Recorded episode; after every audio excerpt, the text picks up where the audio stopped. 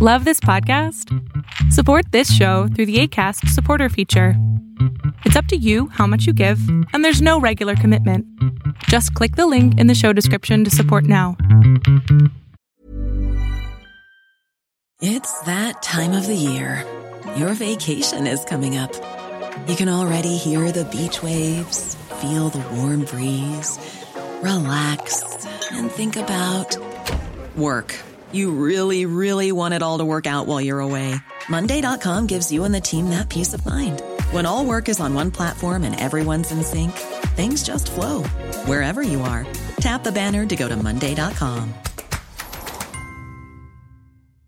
Quality sleep is essential. That's why the Sleep Number Smart Bed is designed for your ever evolving sleep needs. Need a bed that's firmer or softer on either side? Helps you sleep at a comfortable temperature? Sleep Number Smart Beds let you individualize your comfort so you sleep better together. JD Power ranks Sleep Number number 1 in customer satisfaction with mattresses purchased in-store. And now, save 50% on the Sleep Number limited edition Smart Bed for a limited time. For JD Power 2023 award information, visit jdpower.com/awards. Only at a Sleep Number store or sleepnumber.com. This Mother's Day, celebrate the extraordinary women in your life with a heartfelt gift from Blue Nile. Whether it's for your mom, a mother figure, or yourself as a mom, find that perfect piece to express your love and appreciation. Explore Blue Nile's exquisite pearls and mesmerizing gemstones that she's sure to love. Enjoy fast shipping options like guaranteed free shipping and returns. Make this Mother's Day unforgettable with a piece from Blue Nile. Right now, get up to 50% off at BlueNile.com. That's BlueNile.com.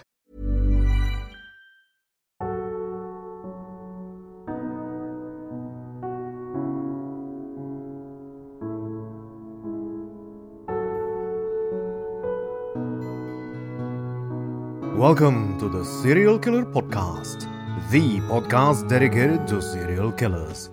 I am your Norwegian host, Thomas Viborg Thu. In tonight's episode, we continue our stay in the continental United States of America.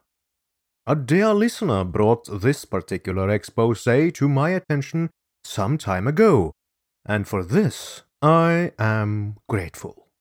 The serial murderer we take a close look at tonight is a man whose crimes rival the very worst of America's serial killers. Son of Sam does not hold a candle to this man's depravity, and BTK is a mere amateur body count wise. Again, it is a story of how a few serial killers end up media darlings while other even more dangerous and evil killers go under the radar. I hope that the Serial Killer podcast can bring the Riverside Killer's story to the public's conscience once again, as I believe his story is one of importance. He murdered at least twenty innocent women, most of them prostitutes, and is a cautionary tale of how society looks away while those living on its fringes are hunted down. The killer's name is none other than William Lester Suff, and this is his story. I am very fond of doing this show, and I could not do it without you, dear listener. However, even though I, from time to time, have great sponsors, in order to keep the show going, I am very much dependent on my dear patrons. If you enjoyed the show, please head on over to patreon.com forward slash the serial killer podcast. There you can join the $10 plus club, where everyone who donates $10 or more gets 100% exclusive access to bonus episodes and content. Right now, there are three such episodes out, and they really add spice to the show. Remember, patreon.com forward slash the serial killer podcast to support the show and gain exclusive benefits as an official TSK producer.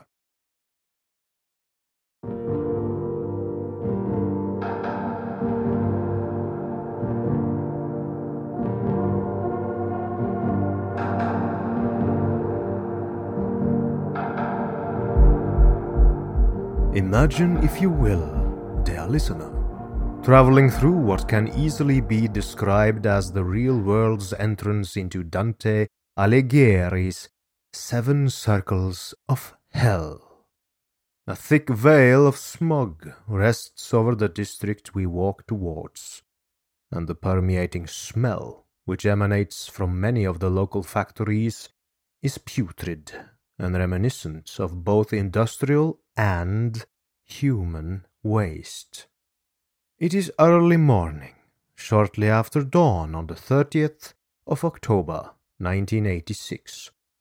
The Rubidoux industrial area is our destination, a short distance from Riverside, California, near Agua Mansa Road and Market Street. Riverside is a burgeoning urban sprawl which boasts a UC campus, Mount Rubidoux, and a county population growth unmatched in any nearby region. But we are not in the affluent area with beautiful people. We follow a local man clad in rags. He was winding his way through the streets, scavenging aluminum cans, when he noticed the body of a young woman wedged in a drainage ditch. The woman was lying on her back, her blouse and shorts ripped to shreds. She was covered in blood, and it looked as though her genital area had been mutilated. The man quickly dropped his bag of cans and ran into a local factory for assistance. The young woman was later identified as 23 year old Michelle Yvette Gutierrez, a former resident of Corpus Christi, Texas. An autopsy revealed she suffered severe trauma to the anal and vaginal areas, and multiple stab wounds were discovered on her face, chest, and buttocks. Ligature marks on her neck suggested that she had been strangled as the gruesome mutilations took place. In the end, investigators had a brutal murder on their hands and few clues to follow. Less than two weeks later, on the 11th of December, investigators were called to the scene of another apparent homicide.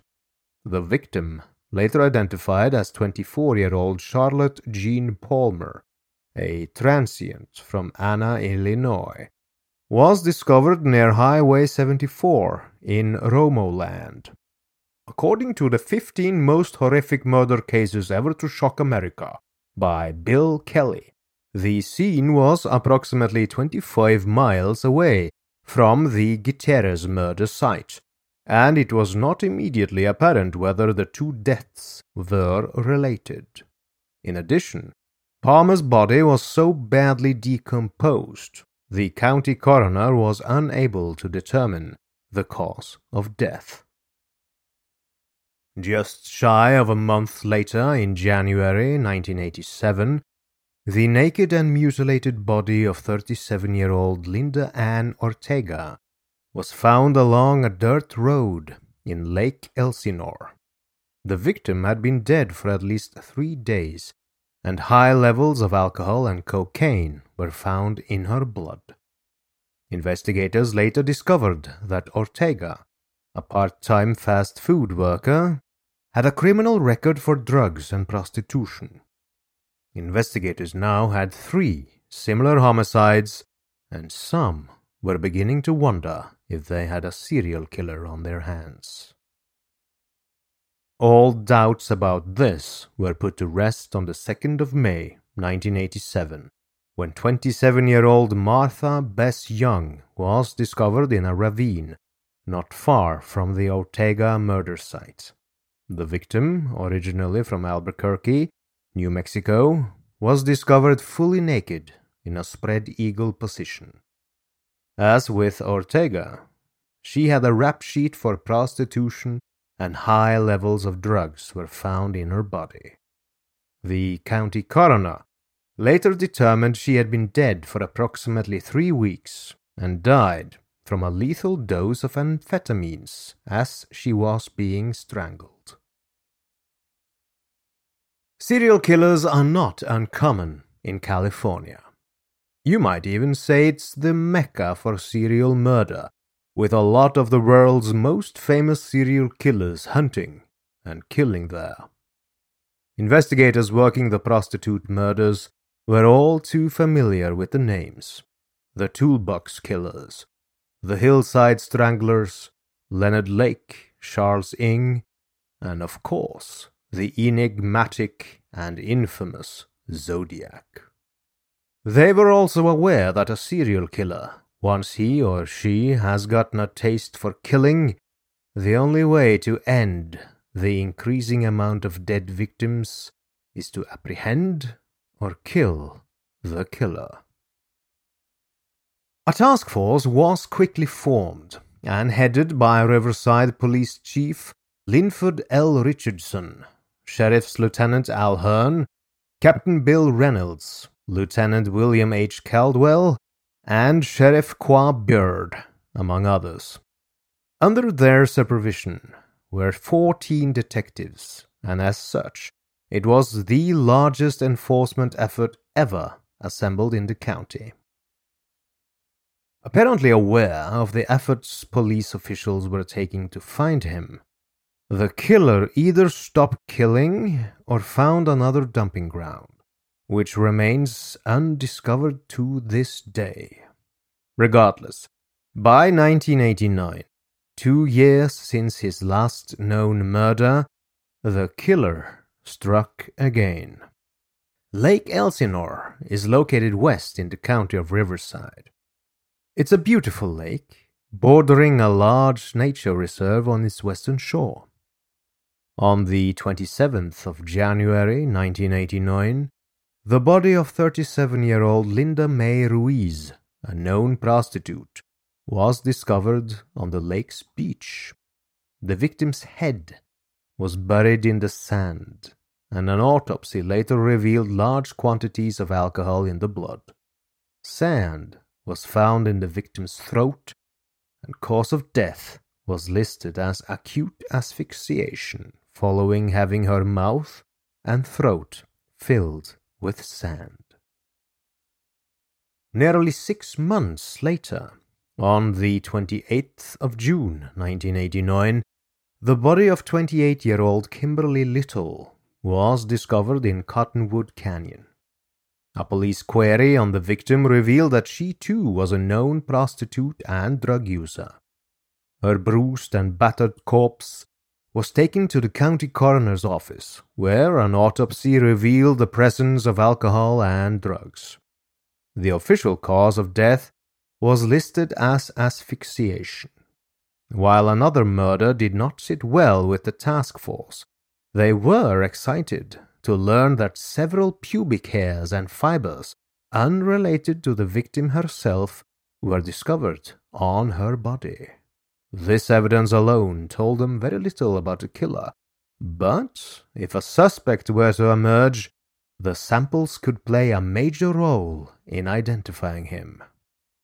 By 1989, DNA was beginning to be commonly used in prosecuting criminals, and having the killer's pubic hairs on hand was a major find.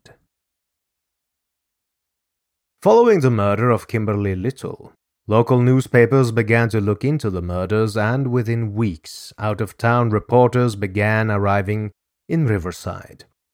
The killer was soon dubbed the Riverside Prostitute Killer, or the Lake Elsinore Killer. Captain Bill Reynolds held several press conferences and tried to calm the public, assuring them that all efforts were being made to find the killer. The killings, however, did not abate. Under six months after the Cottonwood Canyon case, on the 11th of November, a local resident discovered the bludgeoned and mutilated body of 36 year old Judy Lynn Angel. She was found near Temescal Canyon Road, just northwest of Lake Elsinore. Angel had an extensive criminal record, which included arrests for prostitution and possession of drugs. During the autopsy, The coroner discovered several deep gashes on the victim's hands. The injuries appeared to be defensive wounds, which meant she had tried to fend off her attacker as the killer was trying to stab her to death with a knife. It might appear that her avid defense against the knife blows. The killer instead opted to overpower her using brute force. The victim suffered several blows to the face, which ultimately crushed her cranium and thus caused her to die.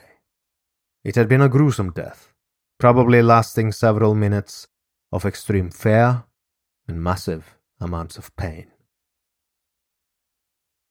The common denominator among the victims of serial killers is vulnerability. Prostitutes are the number one choice of victims among serial killers because they will get right into the car with a stranger, can easily be dehumanized in the mind of the killer, and are not missed for a very long time by family members. It is also a known fact that police, at least at the time, do not start to investigate the murder or disappearance of a prostitute with the same eagerness as they do, for example, an affluent married woman with children. The majority of serial killers hunt humans. The majority of serial killers are also sexually motivated, although, for many, the act of raping the victim is secondary to the extreme rush of completely dominating a victim and watching them die. Several killers, Ted Bundy being the most famous, have likened the feeling at the moment of death to that of being a god. The act of killing takes on similar characteristics as that of drug abuse. The killer gets addicted to the feeling and will often escalate their crimes in order to feel the same way the first murder made them feel. And so, they will commit the crimes over and over again until they kill themselves, get killed, or arrested. During a serial killer's cooling off period, the killer will fantasize about the previous murder and, like a drug, he will be content for a period of time. However, with the passing of time, the urge to kill, the memories of the last kill, and their increasingly depraved fantasies will become less and less appealing, and the killer will have to kill again in order to find the fulfillment the killer desires. Oftentimes, the killings become more violent than the last, and the cooling off period becomes shorter and shorter. The killer might also become more brazen.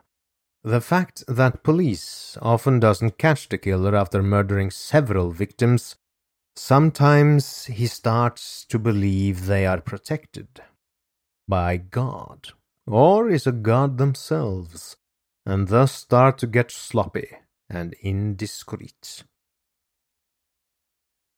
Just so it was with the Riverside Killer. Just a month after the discovery of Judy Lynn, on the 13th of December, the body of 23 year old Christina Leal was found in Quail Valley. Unlike previous victims, she was fully clothed and did not appear to have suffered serious abuse or mutilation prior to death. A resident of Perris, California, Tina had previous arrests for drugs and prostitution. Investigators found tire tracks at the crime scene and made several impressions, which would later be used to compare with a suspect's vehicle. The victim's hands were encased in paper bags to preserve anything that might be under the nails. At the lab, the body would be examined for hairs and fibers. Later that day, during the victim's autopsy, the county coroner discovered that the victim had been stabbed directly in the heart.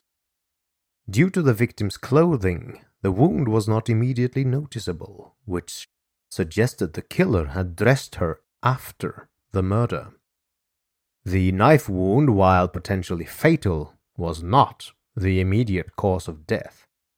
The victim died as a result of asphyxiation by strangulation. Several pubic hairs and fibers were removed from the body, which would later be matched to the ones discovered on Kimberly Little. Then, as the coroner inspected the victim's genital area, he made a startling discovery. The killer had shoved a General Electric Miser 95 watt light bulb through the vagina and cervix up into her uterus. An act not seen or heard of in California until then. I've tried to find information whether the light bulb was inserted into the woman's womb pre or post mortem, but have failed to do so. If the killer did it while Christina was alive, it would have been excruciating, and the killer would have had to have used excessive force to keep her down while doing it. In my humble opinion, the bulb was put there post mortem. Christina was strangled to death, and if the killer had put the bulb into her womb while alive, the struggle and fight doing so would probably have caused the bulb to shatter, and the bulb was intact when found. The killer's crimes were escalating. The murders were becoming more perverse, and the time between the killings was getting shorter. There was no doubt that the killer would strike again, but without a single suspect to pursue, it was impossible to know where to look. This is one of the main problems when investigating murders of prostitutes. There are seldom any witnesses that notice anything odd, as the women often work alone, and if they work alongside other prostitutes, they probably wouldn't take particular notice of the many various Johns the victim drove away with. Also, getting prostitutes to willingly talk to the police is notoriously difficult. On the morning of a new decade, the 18th of January 1990, investigators were summoned to a scene east of I 15 in Lake Elsinore. Earlier that morning, a jogger had accidentally stumbled upon the half nude body of a woman whom investigators recognized as a 24 year old known prostitute named Darla Jane Ferguson. She too had died as a result of strangulation. Again, I feel I have to elaborate somewhat. When the media reports that a victim has been strangled, the general public probably has the Hollywood idea of how strangulation takes place. In actuality, being strangled to death is one of the most painful ways to die there is. The lungs scream for oxygen, and the pain of this only increase. Try holding your breath underwater for a long time, and you quickly understand what I mean. It is unbearable. To add to this, the victim's throat is crushed, causing internal bleeding and extreme amounts of pain. For Darla Jean, the pain was so severe that she clenched her teeth together so hard that she nearly bit off her own tongue. As with the previous crime scene, investigators found tire tracks and made several impressions which were later matched to the others. Burrow is a furniture company known for timeless design and thoughtful construction and free shipping and that extends to their outdoor collection. Their outdoor furniture is built to withstand the elements, featuring rust-proof stainless steel hardware, weather-ready teak, and quick-dry foam cushions. For Memorial Day, get 15% off your Burrow purchase at burrow.com/acast and up to 25% off outdoor. That's up to 25% off outdoor furniture at burrow.com/acast.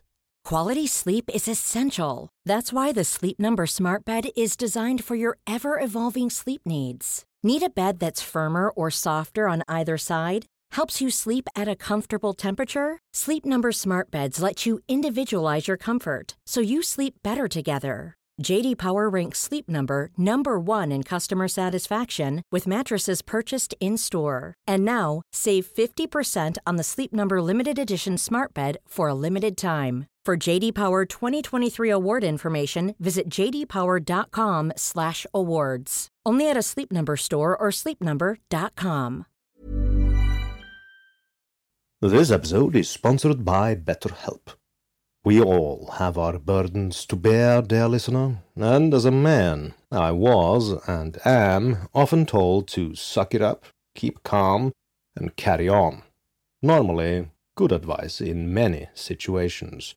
But never talking about what bothers you is not healthy. Therapy is great to get things off your chest, to vent, and best of all, to figure out how to work through whatever's weighing you down. If you're thinking of starting therapy, give BetterHelp a try. It's entirely online, designed to be convenient, flexible, and suited to your schedule. Everyone needs someone to talk to, even psychopaths, even your humble host. Get it off your chest with BetterHelp. Visit betterhelp.com slash serialkiller today to get 10% off your first month. That's BetterHelp, H-E-L-P dot com slash serial killer. Less than a month later, on the 8th of February, farmers working at an orchard in Highgrove discovered the nude body of 35-year-old Carol Lynn Miller. A known prostitute and drug addict, Carol went missing one month earlier. Her missing person file had probably not been particularly prioritized, as prostitutes often disappear off the map, and most times this is voluntary. The cause of death was listed as multiple stab wounds to the chest and asphyxiation. The coroner also made note of a wound near Carol's right nipple. Pubic hairs were discovered on the victim, which were later matched to the ones on file from previous murders. For some reason, the killer seems to have cooled off a bit after killing Carol Lynn. Cheryl Coker was last seen by her husband on the 30th of October 1990 as she walked to University Avenue in Riverside to engage in prostitution. On the 6th of November, her nude body was found in a dumpster located in an industrial area of Riverside. The cause of death was ligature strangulation. On her neck was a single thin ligature mark that was so deep in the front that it cut through the skin. Fingernail marks on her neck were consistent with someone trying to grab the ligature. The reddish brown color of her eyes indicated internal hemorrhaging. There was also hemorrhage in the soft tissue under the ligature mark, and there were bruises on her forearms and on the backs of her legs. Most shockingly, Cheryl's right breast had been completely cut off her body post mortem and was found approximately 30 feet away from the dumpster. With the death of Cheryl, the Riverside Task Force had already spent over $100,000, and they were still no closer to catching their killer. Most homicides are solved within 14 hours. Serial killers can stay on the loose for weeks, months, years, even decades. There is a self selection process. Most serial killers very smartly wait until the most effective moment to attack their victim, clean up the crime scene afterwards, or dump the body of their victim in some desolate area. In many cases, the police have no physical evidence at all to work with, although they did have quite a bit in the Riverside case. A janitor was emptying dustbins at a factory complex on Iowa Avenue on the 21st of December 1990 when he discovered the nude and carefully posed body of a young woman. investigators on the scene recognized the victim as 27 year old Susan Sternfeld, a local prostitute and drug addict. The cause of death was strangulation. There were hemorrhages in her eyes and eyelids, and in the muscles of her neck, abrasions on her neck, and a fracture in her larynx. She had died as a result of strangulation after enduring the extreme pain of having her larynx crushed as she struggled for air. Victim number 13 was 42 year old Kathleen Leslie Milne, aka Carol Kathleen Swenson, aka Kathy Pluckett. She worked on University Avenue in Riverside. Her sister last saw her on the 18th of January. A passing motorist spotted her nude body the next day, adjacent to a dirt road in the Lake Elsinore area. The cause of death was again asphyxiation due to strangulation and obstruction of her airway by a white sock that had been stuffed into her mouth. She had hemorrhages in her eyes, mouth, and neck, and a fracture in her larynx. There were no other mutilations to the body, but she had been brutally raped, and there were semen found inside her vagina. As the killer's body count continued to rise, so did the demands for justice. Public outrage toward the faceless killer was vented in letters to newspaper editors, the Riverside Task Force, and during community meetings. National media outlets began to regularly broadcast the case, and at one point, the television program America's Most Wanted covered the killer's crimes. In an effort to find the killer, all available law enforcement personnel began combing the area. At one point, the manhunt grew to include over 20 law enforcement agencies. Regardless of the spotlight upon him, the killer was undaunted and continued to elude identification and capture. On the morning of the 27th of April, 1991, a transient stumbled upon the body of 24 year old Cherie Michelle Payseur, a part time maid and prostitute. The victim had been left in a flower bed in a bowling alley parking lot. She had been brutally raped, strangled, and posed, a toilet plunger protruding from her vagina. It looked a lot like the killer was taunting the police and the public, actively trying to humiliate both the victim as perversely as he could, as well as the police for not being able to catch him. Following the discovery of Payseur, in a brief interview with the Bay City News, Lake Elsinore detective Bob Creed defended accusations that the department was dragging their feet because the victims were prostitutes. Standing in front of a wall, which displayed the serial killer's handiwork, Gutierrez, Palmer, Ortega, Young, Ruiz, Little, Angel, Leal, Ferguson, Miller, Coker, Sternfeld, Milne, and the latest, Cherie Michelle Payseur. Creed said, We don't care if they're drug addicts or prostitutes. They're getting the same resource level as if they were cheerleaders. At this time of the investigation, he was probably correct. An enormous amount of resources were directed at finding the killer. But how diligent the police were before the case became a media sensation is something else entirely. Picnickers near Railroad Canyon Road discovered the remains of 37 year old Sherry Ann Latham on Independence Day, the 4th of July, 1991. Anne was also a known prostitute and drug user. The victim's hand was wrapped around some nearby branches, suggesting that she was still alive when the killer left. Apparently, Latham had made one last feeble attempt to crawl away before succumbing to her injuries.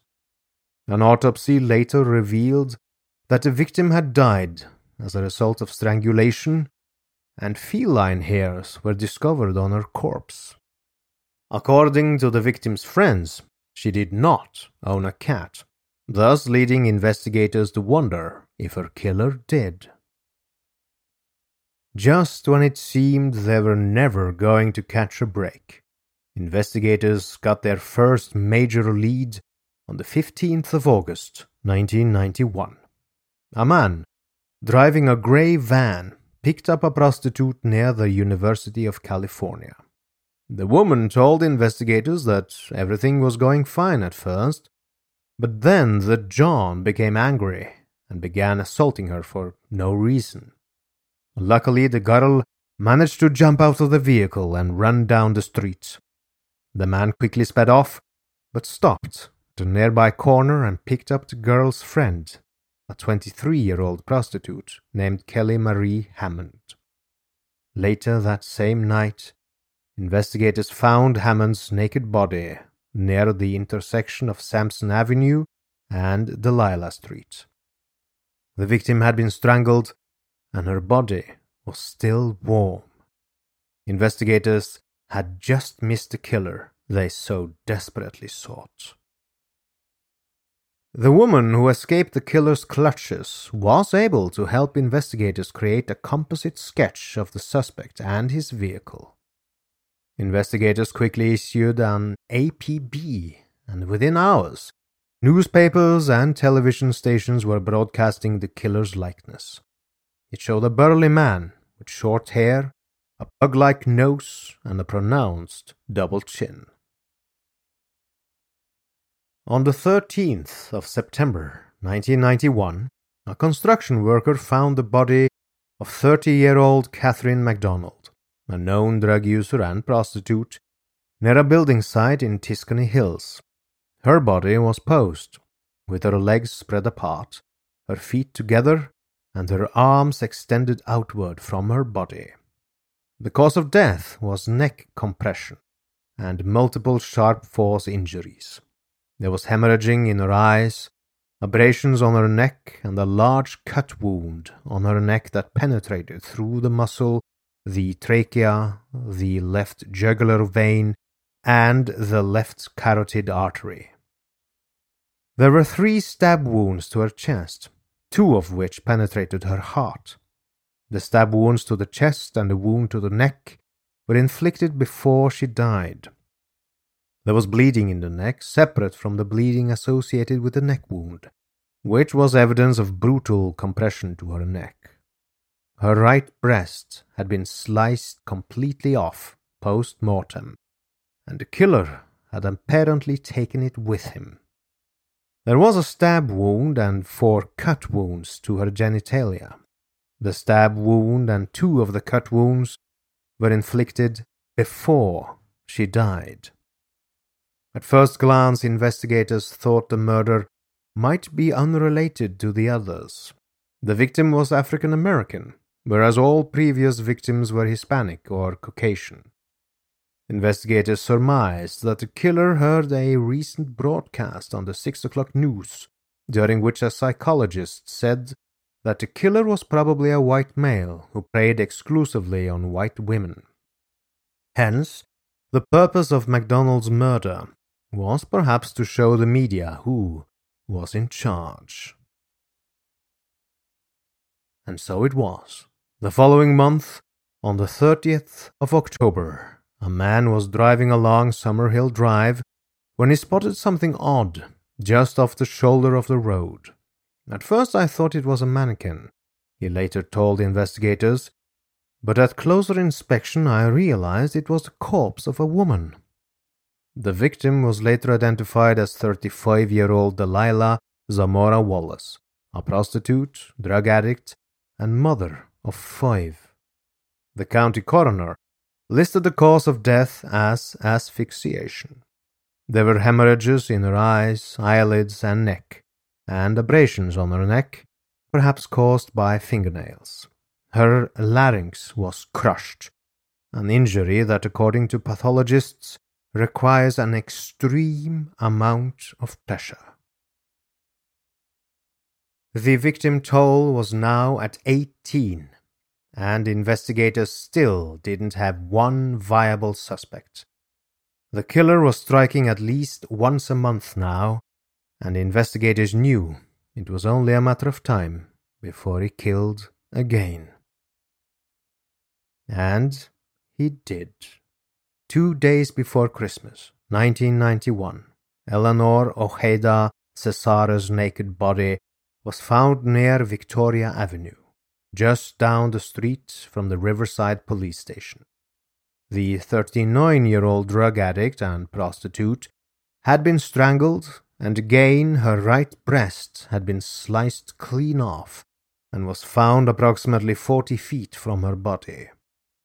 There were abrasions on her neck, hemorrhages in her eyes and eyelids, a fracture in her thyroid cartilage, and a fracture and bleeding in her hyoid bone as a result of the killer crushing her throat. There was a stab wound in the middle of her chest, which also would have been fatal. The proximity of the body to the police station angered the investigators, who were convinced that the killer purposely placed her there in order to make fools out of them. On the night of the 9th of January, 1992, Officer Frank Orta was patrolling University Avenue, an area known for prostitution and drugs, when he suddenly noticed a van, matching the description of the APB, make an illegal U turn. When Orta flashed his lights and siren, the 1989 Mitsubishi pulled off to the side, and he quickly called for backup. Within minutes, officers Don Towley and Dwayne Beckman were at the scene. The driver, a man by the name of William Suff, appeared to be polite, but upon running his name through the computer, Orta discovered that his driver's license was suspended and his vehicle registration was expired. The suspect was then transported to the Riverside police station for questioning. Back at the Riverside police headquarters, homicide detective Christina Keers and John Davis began questioning the suspect. The interrogation lasted for hours, and Suff repeatedly denied any involvement in the string of prostitutes being killed. Investigators were going to need evidence to gain a conviction, and without a confession, their job became even harder.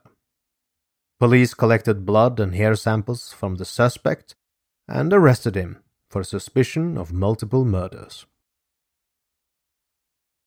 As investigators scrambled to find evidence, members of the media began digging into Suff's past while his family remained tight lipped and details of his early life remained vague, they were able to obtain several bits of information from public records. William Lester Suff was born on the 20th of August 1950 in Torrance, California. Unfortunately, when it comes to early childhood events, very little is known. In regard to his siblings, Suff's brothers were troubled, one by drugs, the other by a nagging predilection for pedophilia. According to school classmates, Suff was a friendly person and skillful musician who graduated 87th in a class of 144. The image of the friendly personality disintegrated with the 1974 report that Suff, then 24, and his former wife were arrested and later convicted of beating their two year old daughter to death. Suff was sentenced to 70 years in prison, but earned his parole in March 1984 after serving only 10 years. His wife served a mere 20 months before having her conviction overturned. It seems to me very strange that he only served 10 years for murdering a two year old child, his own daughter. And had he been convicted today, I doubt he would get anything but a full life sentence. In the 70s, prison sentences in the US were less severe than they are today, and it is tragic to think about how many lives would have been saved if Suff hadn't been given an early parole. In 1986, Suff began working as a stock clerk for the county and, ironically enough, had delivered furniture to the Riverside Task Force headquarters midway through the killing spree. Friends of Suff described him as a mild mannered man who kept to himself and spent his free time writing stories and cookbooks. On at least one occasion, his chili recipes won him first prize at the local cook off. On the 28th of February 1992, Suff was arraigned before Judge Becky Dugan in Division 22 of the Riverside Municipal Courthouse. Suff's attorney, Floyd Zagorski, entered a plea of innocence on two of the 19 deaths to which his client was charged. After hearing arguments from both sides, Judge Dugan ruled there was enough evidence to send the case to trial. William Suff's trial began on the 25th of March, 1995, before Judge W. Charles Morgan in the Riverside Hall of Justice. A jury consisting of seven men and five women sat in the pews awaiting opening statements. Paul E. Zellerbach chose to go first and explain to the jury that detectives had enough evidence to connect Suff to the murders of 13 prostitutes. He went on to describe Suff as a violent sexual sadist who enjoyed torturing and murdering women.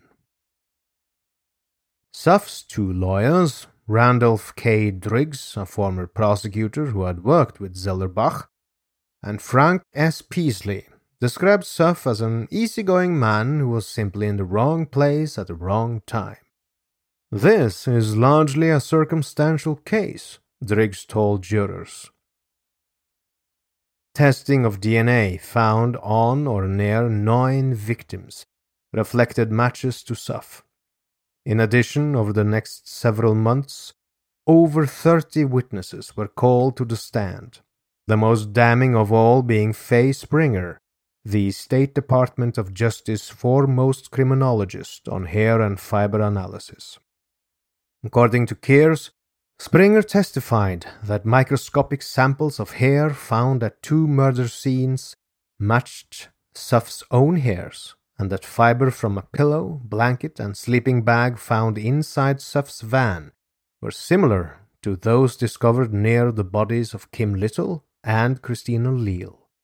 In addition, Springer said a towel that covered Little's naked body contained two fibers similar to the floor carpeting in Suff's vehicle. Other fibers, which were found on Suff's car seat, matched that of a t shirt and sock found on Leal's body. After 54 days of testimony and four days of deliberations, the jury found Suff guilty on 12 of the 13 counts of first degree murder and one count of attempted murder.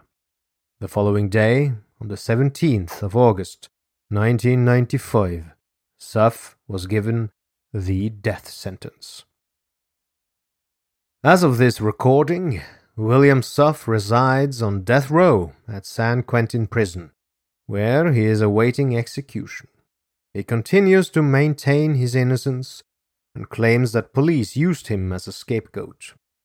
It has been rumored that Suff used two of his victims' breasts in chilies he prepared for the Riverside County employees' annual picnic. But that information has never been confirmed. Even when we're on a budget, we still deserve nice things. Quince is a place to scoop up stunning high end goods for 50 to 80% less than similar brands. They have buttery soft cashmere sweaters starting at $50 luxurious Italian leather bags, and so much more. Plus, Quince only works with factories that use safe, ethical, and responsible manufacturing. Get the high-end goods you'll love without the high price tag with Quince. Go to quince.com/style for free shipping and 365-day returns. Even when we're on a budget, we still deserve nice things. Quince is a place to scoop up stunning high end goods for 50 to 80% less than similar brands. They have buttery soft cashmere sweaters starting at $50, luxurious Italian leather bags, and so much more. Plus, Quince only works with factories that use safe, ethical, and responsible manufacturing. Get the high-end goods you'll love without the high price tag with Quince. Go to quince.com slash style for free shipping and 365-day returns. When you make decisions for your company, you look for the no-brainers. And if you have a lot of mailing to do, stamps.com is the ultimate no-brainer. It streamlines your processes to make your business more efficient, which makes you less busy. Mail checks, invoices, legal documents, and everything you need to keep your business running with Stamps.com. Seamlessly connect with every major marketplace and shopping cart. Schedule package pickups and see your cheapest and fastest shipping options from different carriers. With rates up to 89% off USPS and UPS rates. And with the Stamps.com mobile app, you can take care of mailing and shipping wherever you are. Make the same no-brainer decision as over 1 million other businesses with stamps.com. Sign up with code program for a 4-week trial plus free postage and a free digital scale. No long-term commitments or contracts. That's stamps.com. Code program. And so ends the saga of the Riverside Killer, William Lester Suff. I hope you enjoyed it, and join me next week when I will present to you a fresh new episode. So, as they say in the land of radio, stay tuned. This podcast would not be possible if it had not been for my dear patrons who pledge their hard earned money every month. There are especially a few of those patrons I would like to thank in person. These patrons are my 18 most loyal patrons they have contributed for at least the last 31 episodes, and their names are Maud, Amber, Anne, Christina, Claudette, Cody, Evan, Jennifer, Lisa, Lisbeth, Mark, Mickey, Philip, PJ, Russell, Sam, Sarah, and Troy. You really help produce this show and you have my deepest gratitude. Thank you.